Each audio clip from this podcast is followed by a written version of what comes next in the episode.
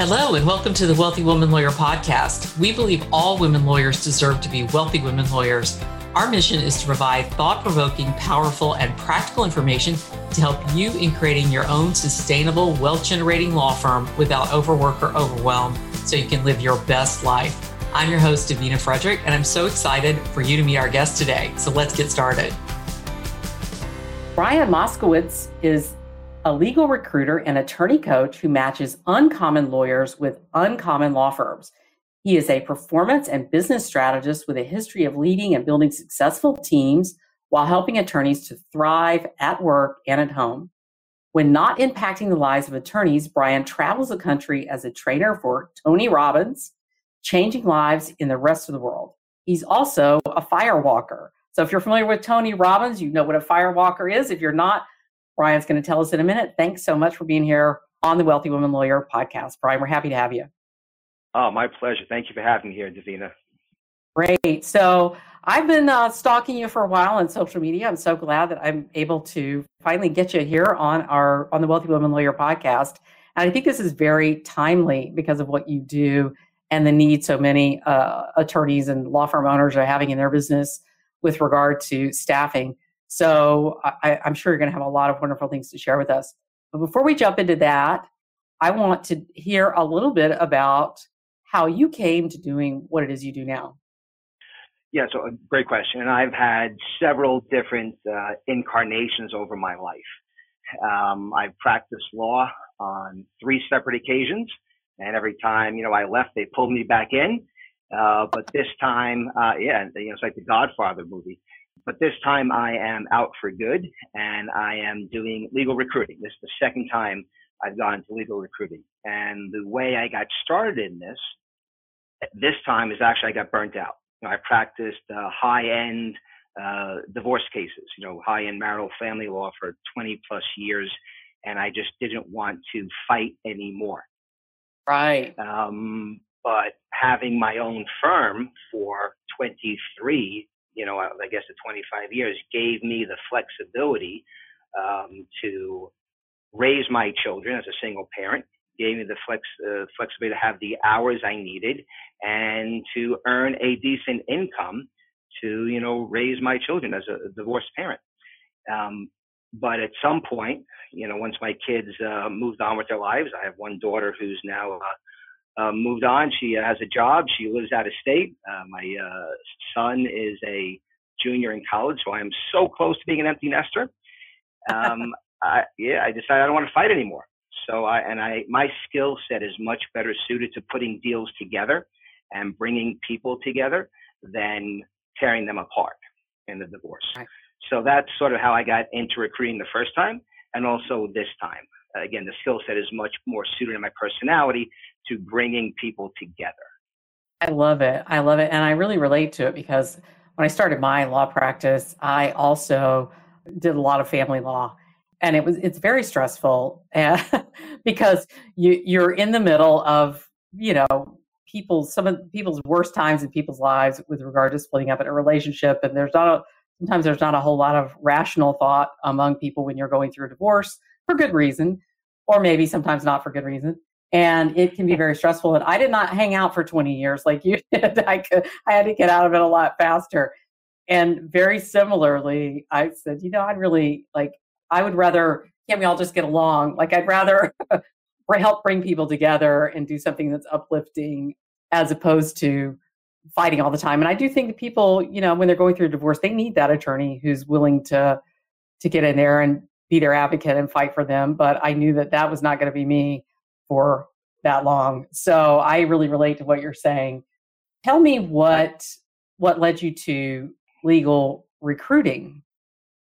So what led me to it at the very beginning was the same thing that led me to the practice of law as a solo, the flexibility to do it on my own, on my own schedule, and there being the high income potential. Right. Mm-hmm. So that was recruiting in general. But as far as legal specific, having practiced for 20 years, understanding the lawyer mindset, which I believe is unique amongst uh, all mindsets. You know, I think we are uh, all created differently, but uh, us lawyers have a certain way we think and act most of the time. Um, mm-hmm. So I, I truly, after having lived it for, you know, 25 years um, and working with so many lawyers, it just made sense to go into legal uh, recruiting field. One, knowing lots of attorneys, but two, really understanding how they think, how they click, how they make decisions, yeah, and what the challenges are, because it's all about helping them overcome, you know, the challenges and getting out of their own way, you know, to make decisions, whether it's in their practice, whether it's in their life, or whether it's in uh, changing firms. Right, right. And now you work with through your company. You work with those who are attorneys who are seeking to change careers, move up in law firms, uh, jump from one law firm to another, uh, make advancements in their career. And then you also, on the flip side, work with law firms who are seeking good attorneys, correct? Right. So the way the industry works and had, has worked for you know decades is the law firm is the client, right? They mm-hmm. hire you to go out and recruit an attorney for them. So they say, I need a you know fifth year corporate attorney with experience in life sciences. Go and find that person for me. Okay, and they pay you a fee to do that. There's no fee paid by the attorney. That's the way it's been done, tried and true all the years, and that's mm. also uh, a good chunk of the way I operate. But I uh, come at it a different way, you know, what I call the uncommon way. Uh, I tend to look at attorneys as professional athletes, you know, who are free agents, um, and you know, work with them to sort of find out what they want out of life, whether the firm they're at is the right fit, and lots of times it is, sometimes it isn't. But then I take them to market right? As opposed to saying, hey, Davina, I have an opportunity. Let me try to take you and fit you into this, you know, uh, uh, this, this box over here, which may or may not fit you. I sort of shifted. I now speak to the attorney and find, hey, what do you want? What works for you? And then I go find the law firm that fits their needs. So I sort of do it reverse. And I love that. In the, yeah, and in this day and age, with the uh, the raging war for legal talent right now, um, pretty much any law firm uh, that I take a uncommon lawyer to, you know, someone that I've pre-qualified and spoken to and is ready to make a move, they will interview them, right? Um, because they are that desperate's a, a strong word, but lots of law firms are desperate, right? And so whether they either have an opening or they don't, they will interview, speak to, and hire, you know, the top legal talent that's available. So I, again, I look at them as free agents. There are uh, non-competes don't exist um, for attorneys. Uh, I mean, right. there could be client conflicts, um, but it's like, you know, when LeBron James said, "I'm taking my talents to Miami," you know, you can take your talents wherever you want. Right, right. Let's dive into that. Um, the the audience here are law firm owners and mm-hmm. one of the big challenges a lot of my clients right now and women law firm owners who I'm, you know, in conversation with is this, as you said, desperation, certainly need to they they're wanting to expand, they're trying to expand, and uh, they're finding a shortage of good candidates for working with their law firms. So mm-hmm. tell me what do you think is happening among in the legal profession among associates now you know we have this great resignation going on in the country where people are quitting jobs and moving jobs um, what do you think the reason is kind of behind this with associates so i think there is a lot of pent up frustration with attorneys uh, hmm. associates mm. that became uh, that was exacerbated during you know covid and the pandemic uh, i think some firms have handled it really well others have not. And by that, I mean communication wise. You know, the firms that have communicated throughout, I think are doing better. I know for a fact they're doing better than the, the firms that did not communicate. But uh, associates are fed up. You know, they're not going to take it anymore. And whether it's mm-hmm. a different generation, because we're talking, you know, associates are typically uh, one year to eight, nine, maybe pushing 10 years out of law school, maybe a different generation, but they like that movie. They're not going to take it anymore. You know, you can only right. push them. Yeah, you can only push them so far. And so the, whether it's a great resignation or you know, just saying, you know what, what's in it for me, right? And I'm going to make the best decision for me. I see that as a big part of what's going on now. And it starts at the top with the big firms and trickles its way down. You know, because the big firms are in such a competition for the top talent. There's not enough top, top, top talent. When I say that, I mean, you know, out of the top, you know, 14 major law schools, Harvard, Yale, Columbia, Stanford, you know, there's not as many of the top 10%. So they sort of take the, the notch down and look at medium sized firms and they start poaching for medium sized firms. Well, where do medium sized firms go to? Well, they go to firms smaller than them. And it's a trickle down effect, which makes it even harder for smaller firms to attract and retain their attorneys because the bigger firms with more resources, um, more name recognition, you know, uh, bigger, better clients, so to speak, uh, are poaching from them now. So it's the trickle down and trickle up effect. So uh, small law firms I see getting hit hard in this area. Makes a lot of sense. And tell tell give us so tell us what you are hearing from attorneys who are job seeking um, or who are working someplace, but you are approaching them and saying, you know, hey, I have these other opportunities for you. What kinds of things are they discussing? What is it that they're looking for? What is it that they want? What what moves them? Because a lot of times it's not money like people think.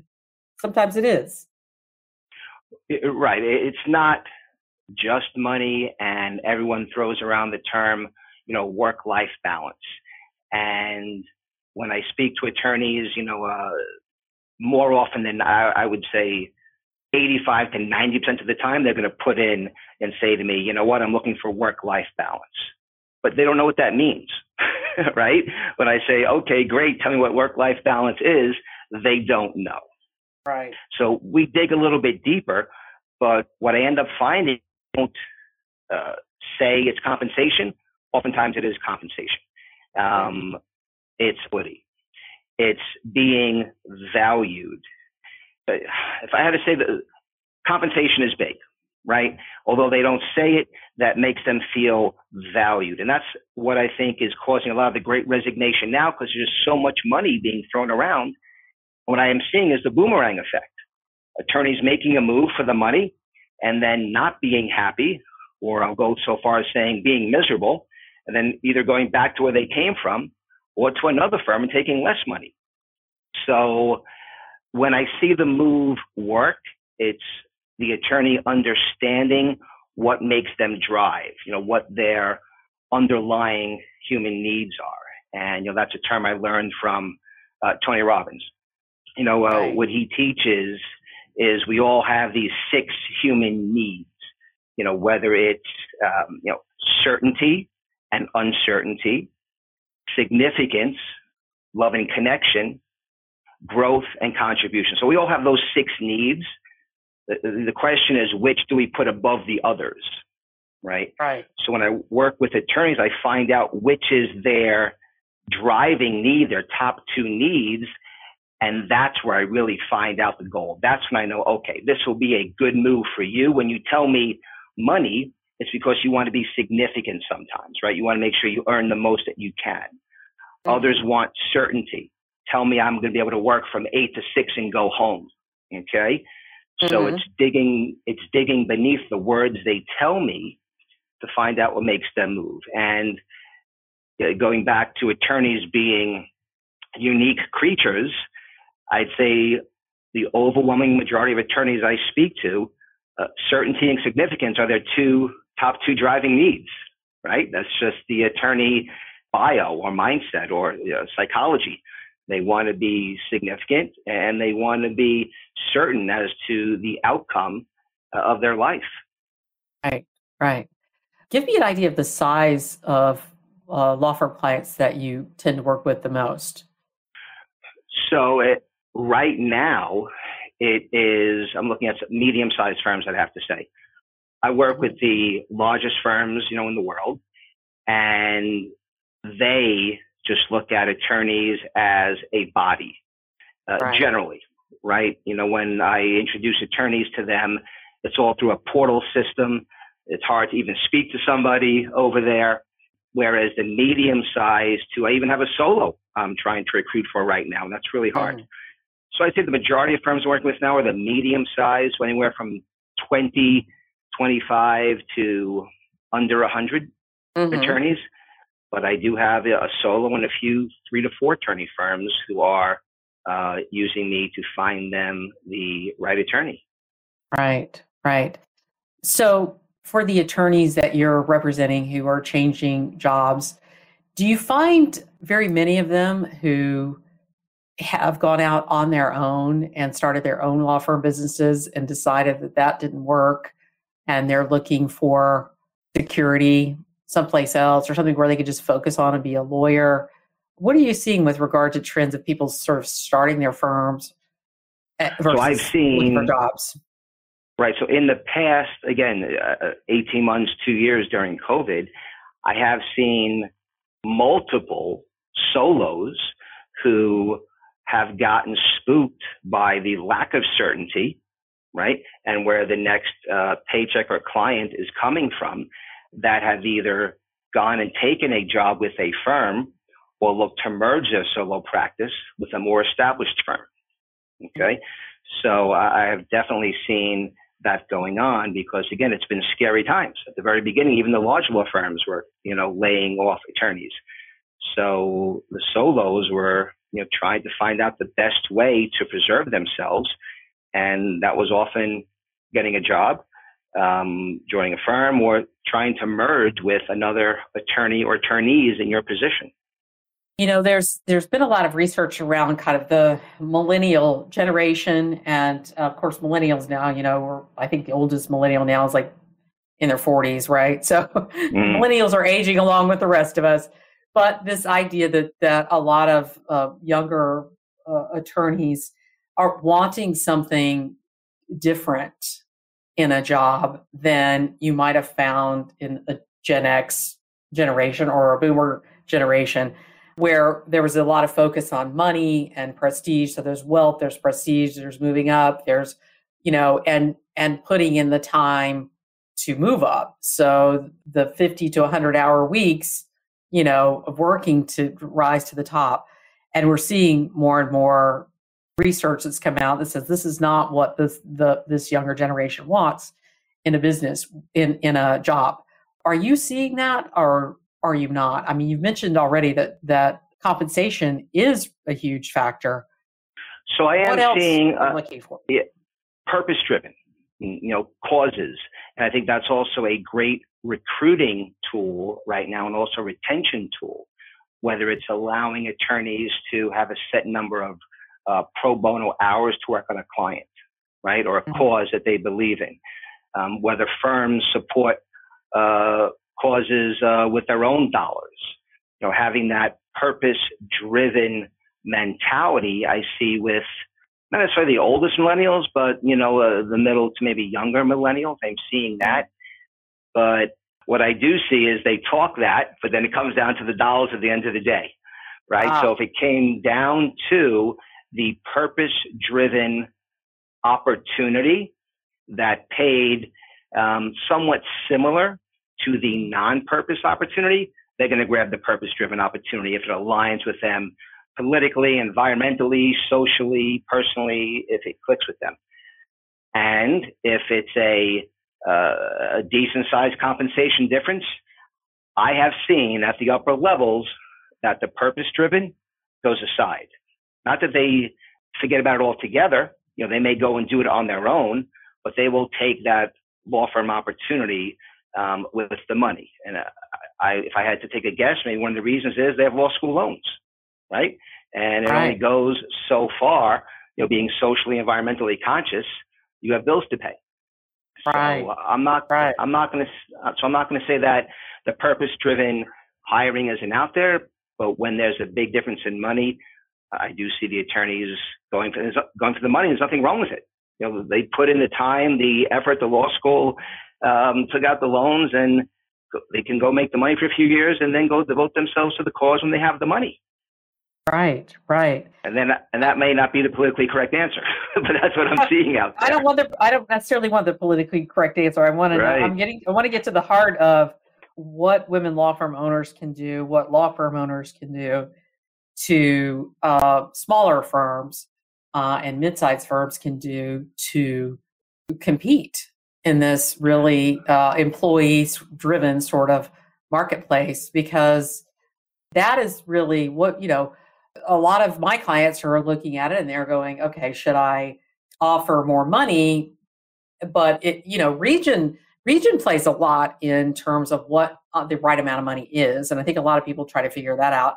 Have you seen that too? Like depending on where you are we're talking about the united states depending on where you are in the united states or, that can vary greatly. And so i think employers are trying to sort of figure that out. Absolutely, and especially in the time of um, working from home and virtually.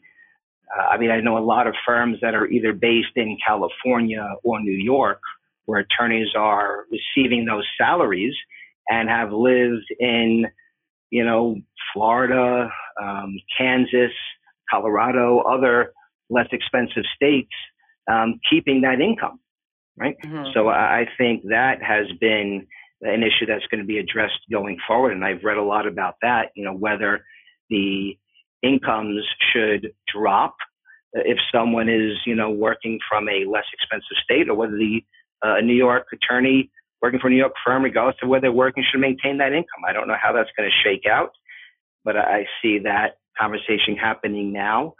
But for the smaller firms, you know, I think um, what I've advised my clients and what I think is a, a good path forward is to expand the sourcing and recruiting. You know, so attorneys who may not have gone to the best firms, attorneys who may have had maybe a um, a gap or two on their resume. You know, I think they are well worth having conversations with, and and I think when you look at the hiring and interviewing, there's two parts to this, you know, and, and I think that was one of my posts that you may have seen. There is the hard skills, right, which is their resume, and you know, can they do the job? You know, do they have the core skill to do the job I need them? And that's the price for admission, right? if they don't have that, I would not speak with them. But right. after that, the soft skills, right? Will they do the job, right? You know, what is their character? Are they resilient? Are they adaptable? Are, are they humble? I think those are the key traits. And I think a lot of firms miss out on good hires because they're looking for only the hard skills on the resume. And you can teach hard skills. Right? Once they have the bare bones, uh, let's say you need a year of family law experience. If They have a year of family law experience. Um, if it's not high end, you can teach them high end.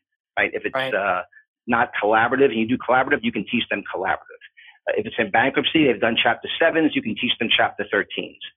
But once they have, you know, in the uh, elder law, you can teach elder law, you can teach estate planning. So if they have that basic level of skill set, I would not ignore them if they don't have the exact, you know, 10 out of 10 skill set. The only place you can teach that, but they must have the re- ability to be resilient, to bounce back during adversity, to um, adapt, to be flexible. And I think you've seen a lot of attorneys who were flexible during this time period, a lot of attorneys who were not flexible during this time period.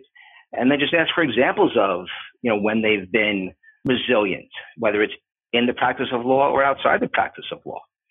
So yeah, I think that is a key for the smaller firms to expand the pool and get the attorneys they need on board and then right. money too. I'll throw that out money there. Too.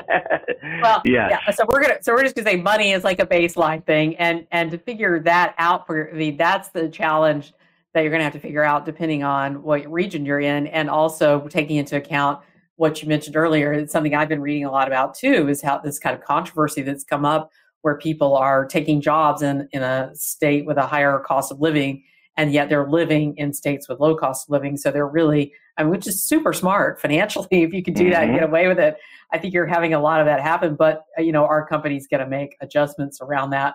And you know, if you have a smaller firm or medium sized firm, you're kind of like you said, there's a there's a force of economics that's being driven maybe by the larger firms, and larger companies, and, and we're having to play within that, kind of play that game and figure that out where we fit in that.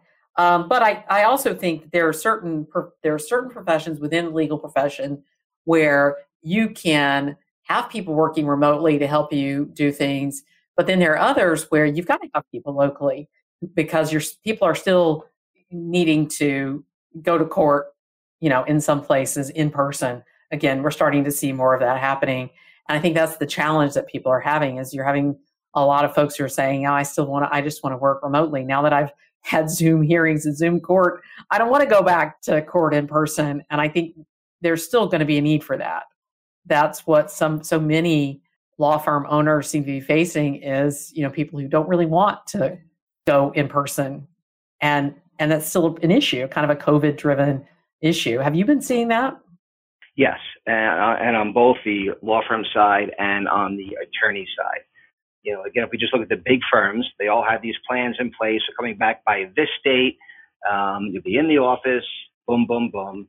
And now the overwhelming majority have, if not pushed the date back to 2022, said, okay, we have no date now, right?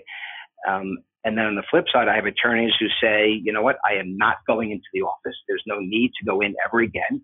I, I do corporate work or I do real estate and all I do is review documents.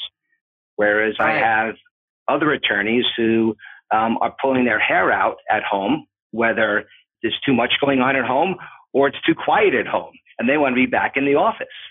Right. So, which is, again, I think another key for your clientele is flexibility and communication. You know, what works yeah. today may not work next month. It may work in two months, right? Um, but it's just being flexible with what is going on in the moment. And I, I truly believe you need to over communicate with your team, right? And, you know, lead them where you want to go, but also lead them in a way that they uh, want to be led, right? And I think a lot of that does come back to being able to over communicate and being flexible because everybody's different. You know, I've said that a couple right. of times. You may have two attorneys in your firm and both want to work from home, but want to work from home for different reasons. Okay. Right. And you need to figure out, you know, what that reason is so you can lead that person the right way um, to benefit them, which benefits your firm. So I do think it comes down to flexibility and communication. Yeah, yeah. And it's interesting that you say that. I've been doing a lot of uh, reading on this topic uh, uh, as well, kind of what's, you know, given what's been going on in our economy. And one of the philosophies or solutions that I have heard is a lot what you're talking about in terms of flexibility and communication, but it, taking it down even to an individual level, right? So uh, employers are used to saying this is what we all are doing right? Uh, this you come you come to work at this time you leave at this time you know people are paid you know what they're paid according to the position or whatever and kind of dictating what we want. And what i've been reading is that employers are because of the way the way it's such an employee driven market right now that employers are really needing to look at individual needs, not just saying, okay, we're all working from home or we're all working in the office, but really dialing down to the different individuals and what works and what doesn't. And what may be a great experience for us. So, I, a lot of my clients run virtual firms, they like working from their home. And then we start talking about staff beyond attorneys, but staff. Eh, you have a lot of people who don't have a setup to work from home they hmm. there is no separate office in their house that they can and they're literally, you know, in their closet having Zoom meetings because that's where the you know, the sound quality is best or where they can keep the little kids out or whatever. So it really when you're looking in your at your employees all across the board, you know, what you're saying having that open communication is so important and finding out really what's behind the request or the desire or you know what what they want looking at what why they want it, right? You nailed it. You nailed it. And the best yeah. example I can give, I don't mean to cut you off, the best example I can give, a, great corollary is parenthood and raising children, right? So, and I'll use my two children. and it goes back to the six human needs I talked about before.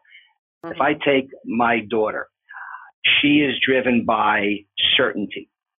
So if I want to motivate her or lead her in a certain way, I know I need to show her that if you do this, that will happen, right? Mm-hmm. If you perform this way, you will get that reward.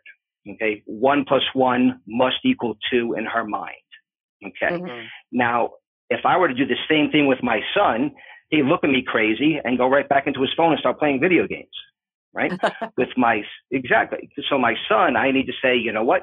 If you do this, you'll be the first one ever to do that. If you come here and you perform in this way, you will be the number one person in your fraternity right? So he wants significance. He wants to be put on a pedestal, right? Whereas that would be anathema to my daughter, right? So if I try to lead her with significance, I would fail.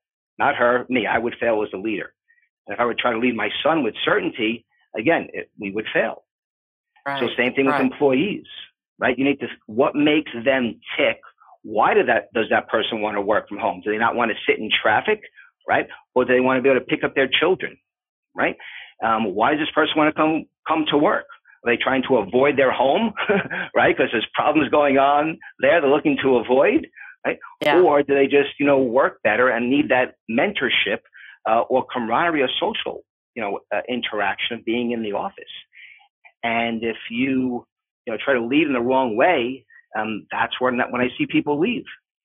Right, right. And, and I love this discussion about retention because I know that's something you you advise people on and you help employers try to figure this part out is that you know, if we can hang on to the people that we have, you know, that's going to help that's going to help that's going to go a long way because that team may be what gets us through this transition, right? But also sort of sorting out the ones who who aren't a good fit with the the company culture and the what the law firm owners or partners are envisioning for the firm who just aren't a good well, fit in, in your law firm and your culture, right?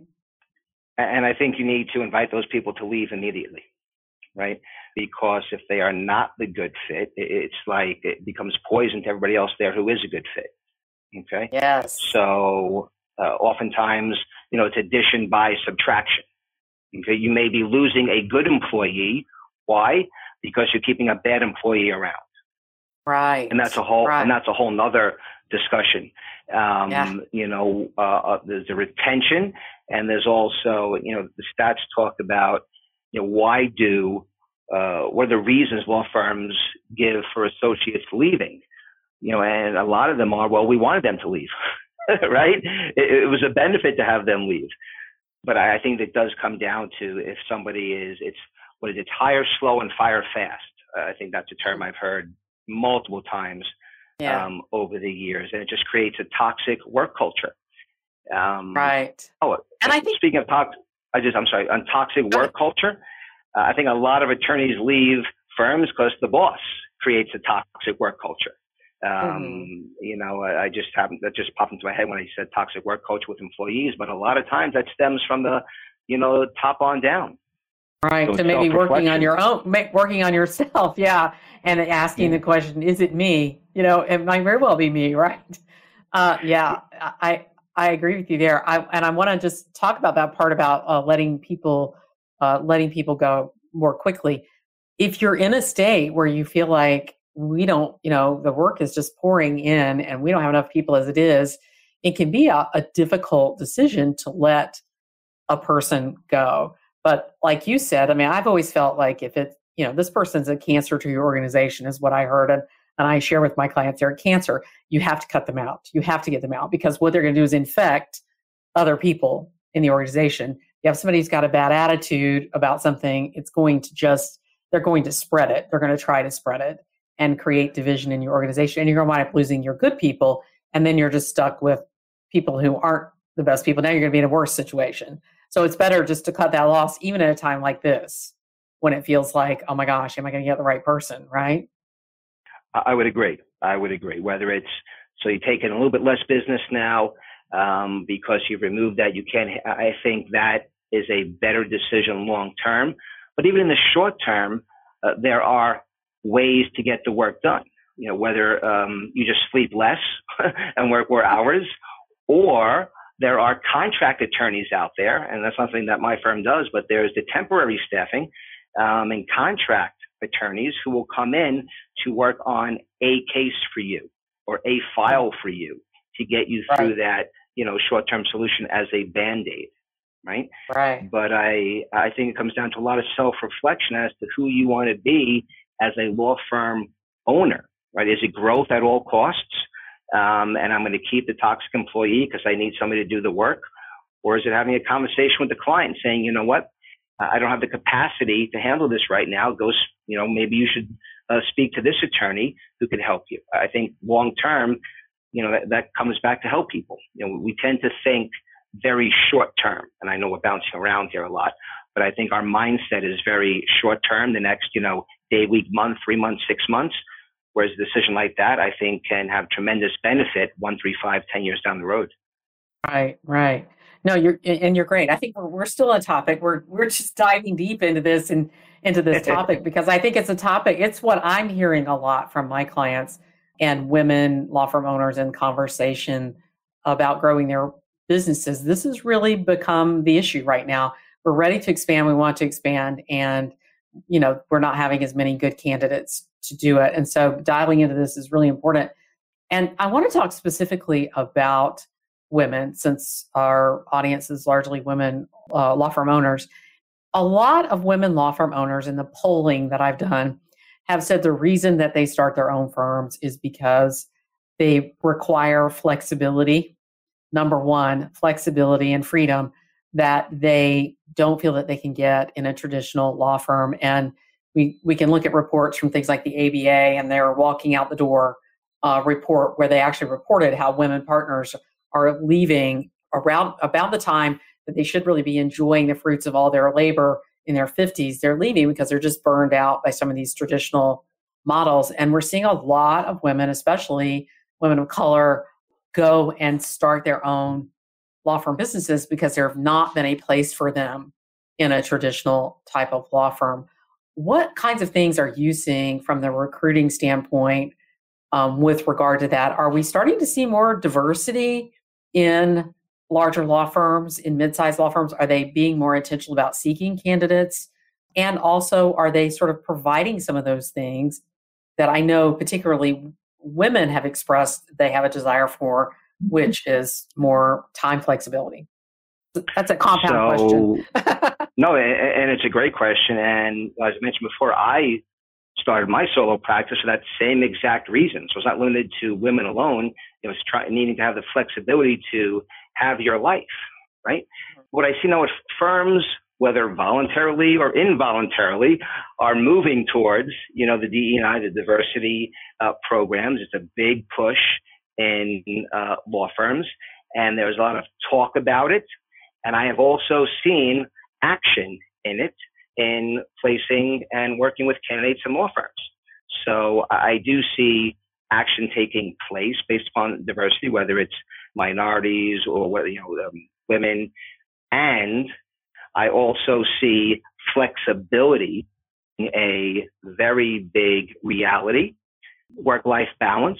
Again, although it's very firm, I do see a lot of firms putting in work life balance procedures, policies, whether it's you get, you know, uh, what was it, uh, 20 hours a year for, you know, uh, mental health time or personal development time, trying to create that environment where they can not burn out their attorneys. So I, I would say where I am most seeing this, I, I would not see a huge difference between women and men, right? Um, when I'm placing attorneys in, you know, medium to larger law firms, but I am seeing um, lots more flexibility and not only talk on the diversity flexibility side, but actually results in action from the law firms on both the, the diversity and flexibility side. So I think that's good that I, I am seeing action. Yeah, I think well that's I think that's probably a recent thing that's kind of being forced and to come about. I, I because you know we still have you if you still look look up any look at any of the midsize or uh, large law firms, and you're still going to see, from a partnership standpoint, uh, white male faces predominantly, and you may see a few female white faces, but uh, as partners, but you're not going to see a 50 50 split for the large law firms and even a lot of medium sized law firms, and certainly not as many faces of color unless they are, you know, started by founders of color.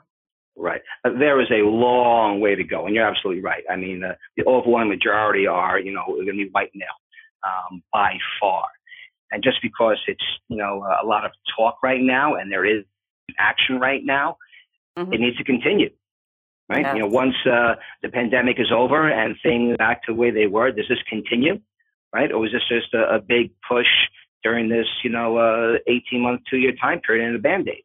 So I think right. the, uh, we, we need to see where it continues. Um, if I had to guess, I'm going to say it is going to continue because um, society is not going to allow it not to continue. Because what happens, mm-hmm. like you said, women and minorities will go start their own law firms, right? Right. You know, with technology these days, you, you don't have to have, you know, the white shoe law firm in the in, on you know Midtown Manhattan. You can be anywhere, you know, with a laptop um, you have access and resources to the legal research that a solo has the same access as the largest firm in the world, right, to legal research and resources. So uh, you can easily, uh, women minorities can easily compete with anybody. Um, so I think uh, if law firms want to keep doing what they're doing and keep growing and uh, thriving, they need to make those accommodations, or they're gonna lose business and there'll be more of these minority driven, women driven firms that are wildly successful by however you want to measure them. Right, right. We're definitely seeing, I think, a lot because of the um, the change in our technology and also just all the changes in our society and our culture. I don't think that the traditional model for the law firm that has you know the, the law legal profession is slow to change. It's often one of the slowest industries mm-hmm. to change right? And very very you know uh, uh, it has a white male tradition really for the large law firms. And so i think we are seeing that. We're seeing now with the technology technological resources available to us the business model itself is changing. Yes it does allow more and more people to work in a distributed or remote way and have a lot more flexibility, a lot more flexibility for the clients to not have to mm-hmm. drive down to, you know, the, a law firm and meet with a lawyer and, and, you know, have that same sort of um, reverential sort of feel, you know, when you go to a law firm and meet with a lawyer. Um, I don't think lawyers are being put on the pedestals that they have for so many decades, right? So I, I think we're starting to see some changes in the business model itself, and it's going to be interesting to see how it shakes out and it's and it is a challenge for the small firms right now. So can you tell us what are some must do considerations that we need to put in place if we are seeking associate attorneys to come and work with our small law firm? You know, is this something that's special we need to put in an ad out there? Are there certain places that we need to be sure that we're connecting? Um, are there certain benefits that we really need to be highlighting? kind of advice would you leave us with today? All right. So you mentioned ads. So that'll dial back to sourcing recruiting. I think you just need to expand the pie and look at a lot more candidates initially than you did in the past. So let's say you have a um, estate planning practice and you just can't find anybody with uh, the three to five years of estate planning skills. But there is a attorney with real estate skills in the three year to five year range that is resilient, adaptable, humble, um, great references, uh, great culture fit, you can teach them the estate planning part. Okay. So I just think you need to uh, widen the sourcing pool where you're pulling candidates from in this day and age, right? Just with the competition. Uh, in ads, I'm always a fan of less is more, right? You know, uh, people are not going to be reading a, you know, 10 paragraph posting. Um, so I, think if it was uh, less is more, but I think the best way is just networking, LinkedIn, Facebook, just interacting with people and pulling as many people into your environment as possible to spread the word. You know, it's sort of um, same thing on sales. And uh, Gary V. Vaynerchuk talks about the jab, jab, jab, left hook. You know, you right. just want to be out there in plain sight so everybody knows who you are. And when they need you, they can find you. Mm-hmm. Um, you, you mentioned benefits. The compensation has to be there. The benefits have to be there. If you're competing against, you know, uh, if a small firm is competing against a uh, a 20 attorney firm or a medium sized firm, you have to be paying market dollar. You have to be giving health insurance and the 401k. You know, you have to be able to compete on that level. Mm-hmm. Uh, I, I, mean, I mean, sometimes you can find someone that has a spouse, you know, who has them covered. Uh, but I do think you have to have those in place, you know, to attract candidates. It's interesting. You, you know, mentioned the ad, the ad size. I want to just stop you there because I want to catch this.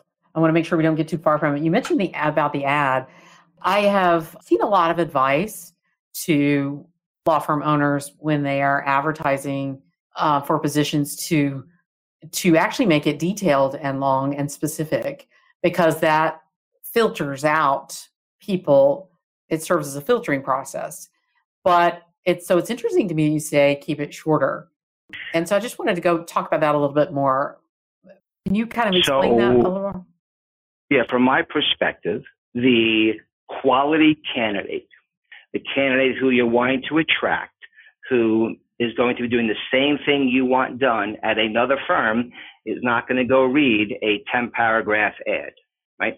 Mm-hmm. But if they see a ad that's going to be one or two paragraphs or bullet points that is intriguing and captures their attention, and there's a call to action for them to learn more, I believe that will pull in more of the type of attorney you're looking for, um, as opposed to someone who will go through each and every line of your ad. One, I don't think um, lots of attorneys will.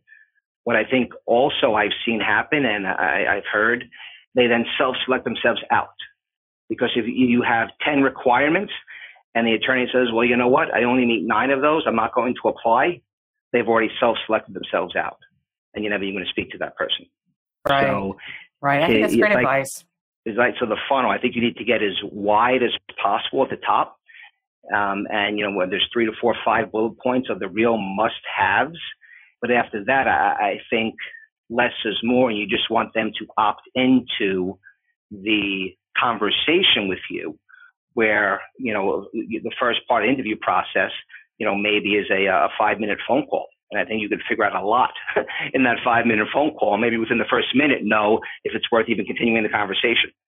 But I think you exclude lots of qualified prospects with these long uh, job postings. But that's my, that's just one man's opinion. Yeah, no, I, I like this one man's opinion. I like that you shared it. It's it is, uh, and I think it's something that where before when you know when it was a time when it was more of an employer's market and you would get you know hundreds of resumes or thousands of resumes anytime you put, put them out putting something sort of helps you filter and select might be a better approach. And then now what you're talking about though is you're an employee where you're, you're at a point where you're trying to attract as many different types of you know people and then sort of sort through it in the conversation and see uh, you know see who's who's a good fit culturally with our you know our culture and what we're trying to do. So i like that advice. It, it, it's a different way of looking at it from some of the things that i've read and heard. So and i am one of those people who you know i wouldn't want to read a 10 paragraph ad. I have like I, it exhausts me just to look, look at it. I've got so much already. Not that i'm job seeking but you know i think we're so used to quick bites of information that people don't even read long articles anymore. So uh, well think linkedin. think yeah. linkedin okay so one, it's got to be visually appealing. But when I and I spend some time on LinkedIn, I know you do as well. If there is a long posting, which is maybe one or two paragraphs of sentence after sentence after sentence, it might be one of the greatest works of literature ever, but I'm never going to know. Yeah. However, yeah. if it is, you know, one or two lines, space, a few bullet points, space, that's going to intrigue me, right? I'm going to jump into that. And then maybe there's a link in the comments that I'm going to now go read because I was pulled in by the initial post. Right, right. Uh, and I'm actually one of those people too that doesn't. If it's a long video, I'm not gonna. I'm not gonna watch it. because I just don't have That's time it. for it. I'm often not in a place where I can listen to a video anyway, but a lot of people love videos, you know, for sure. But I, I think we're seeing more and more sort of shorter, even YouTube has come out with its own short version of videos that people can do now. But we digress. Hmm. Bef- so tell us, uh, is there any final thought that you sort of want to leave us with before we wrap up here? Yes. Um, when you a small law firm or any law firm is looking to recruit someone who is doing what they need to be done, but at the competition, you need to have a story, right? You need to be able to say why they should leave their job where they've been for X number of years, earning a good salary, um, providing for their family, to leave that comfort and certainty to take the risk of coming to work for you, right? What is different, unique, uncommon about what you have going on that will benefit them, right? So what is your story? Why should they leave where they are to come to you? And it can't be work-life balance. It can't be just saying compensation. You really got to drill down and find the nuggets, right? Because 10 firms will say work-life balance right? So what is, what do you mean by work-life balance? Do you knock off at 12 o'clock on a Friday, right? Is there no work on the weekend? Um, so whatever it is, you need to be able to tell that story. I just want to make sure I get that out because I think a lot of firms just think that because I'm a law firm and I'm going to, you know, pay your salary, uh, you should come work for me. No, they can get that anywhere. What's unique and uncommon about you? So a little Right. rambling there, but that's the last piece I, I think I wanted to get out. No, I love that. I love that. Well, and I did promise people that we would tell them what a fire walker is if they did not know, if they do not know about Tony Robbins. So I think we do need to you need to fill that in, fill in that gap for people. So absolutely. So so Tony Robbins is a life coach, personal development speaker, motivational speaker, and he does live events. Um, well, we haven't done any in two years, but at his entry level event called Unleash the Power Within, we do a breakthrough process called a firewalk. And what we do is we start out, and I'm on the actual team that builds the fires. And we're actually doing one in November, the first one in two years, right here in West Palm Beach, Florida.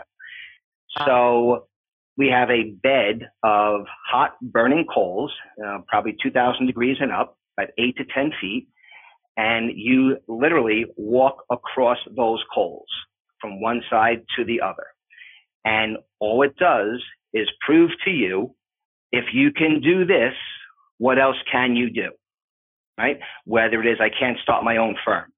Whether it is, you know, I can't find the right relationship. I can't hire the right attorney. I, I can't learn this practice area, right? What do you mean? You just walk on fire. Okay. So it's literally walking across hot coals to prove to yourself what you can do to then take that back and be able to do other things in your life. Right. I love it. Thanks so much for being here today, Brian. It was great to finally get a chance to chat with you. Tell us how we can connect with you. I know you're on LinkedIn. Tell us what we need to do to reach out if we want to reach out to you. The, you just nailed it. The best way is going to be LinkedIn. Find me on LinkedIn. You know, send me a direct message. You can go to my website, you know, which is kenzakgroup.com. Uh, but again, the best way will be LinkedIn. That's where I spend the, the most of my uh, social media time. Direct message me there, and I'll be uh, more than happy to get back to you. All right. Wonderful. Thanks so much. I really appreciate it. I've enjoyed our conversation immensely. Uh, my pleasure. Thank you for having me. We hope you've enjoyed today's episode of the Wealthy Woman Lawyer podcast. If you have, we invite you to leave us a review on your preferred podcast platform. The more five star reviews we have, the more women law firm owners will be able to positively impact.